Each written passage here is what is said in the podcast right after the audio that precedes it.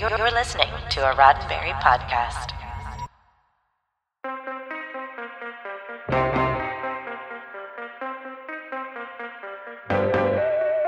I'm Jessica Lynn Verdi, and this is your Sci Fi 5, five minutes of science fiction history for August 5th. His career spanned seven decades, working alongside legends like Bruce Lee, Marlon Brando, and Audrey Hepburn.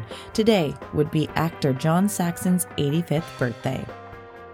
John Saxon, whose birth name was Carmine Orrico, was born in 1936 to Italian American immigrants living in Brooklyn.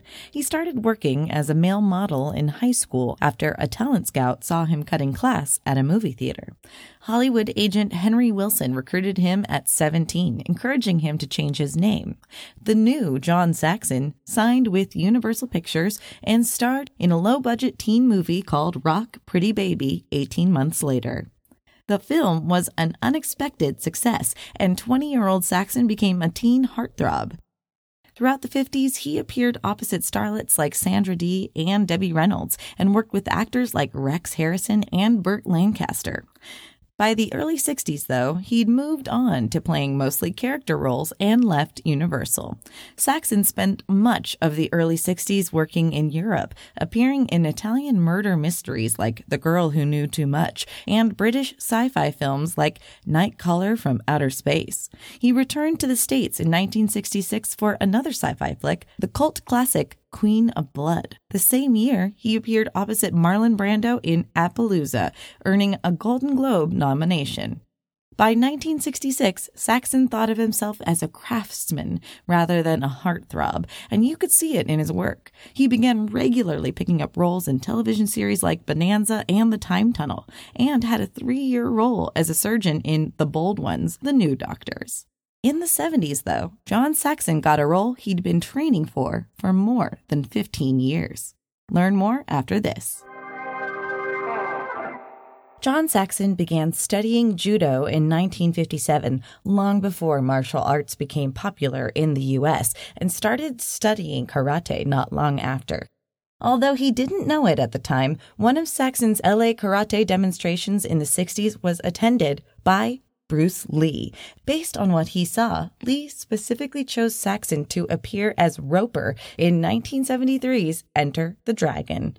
Saxon said that he knew the film would be successful, but that filming was physically stressful enough that he also knew he wouldn't be doing another martial arts movie.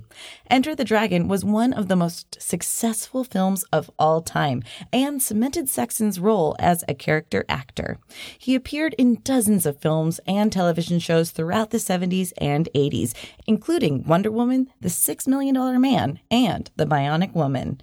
Interestingly, Saxon ended up playing almost identical roles in two made for TV movies. In 1975's Strange New World, great title by the way, Saxon played Captain John Vico, a commander in a group called Pax, which aimed to lead a post apocalyptic Earth toward a more peaceful future. Strange New World was inspired by 1974's Planet Earth, a made for TV movie from Gene Roddenberry, where Saxon played Dylan Hunt, a commander in a group called Pax, which aimed to lead post post apocalyptic Earth toward a more peaceful future. Planet Earth itself was inspired by 1973's Genesis 2, a made for TV movie from Gene Roddenberry about a group called Pax, which aimed to lead a post apocalyptic Earth toward a more peaceful future.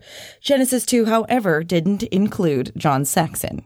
If this all seems confusing, it's because all three movies were created as what the TV industry calls backdoor pilots, which are intended to test the waters before a studio commits to producing a full season of TV. None of the series got picked up, so they were tweaked a little, and the studios tried again the next year. In total, John Saxon appeared in more than 200 films and episodes of television. He died of pneumonia on July 25, 2020. This has been 5 Minutes of Science Fiction History, your daily Sci Fi 5 for August 5th. Sci Fi 5 is produced by Roddenberry Entertainment. Executive producer Rod Roddenberry.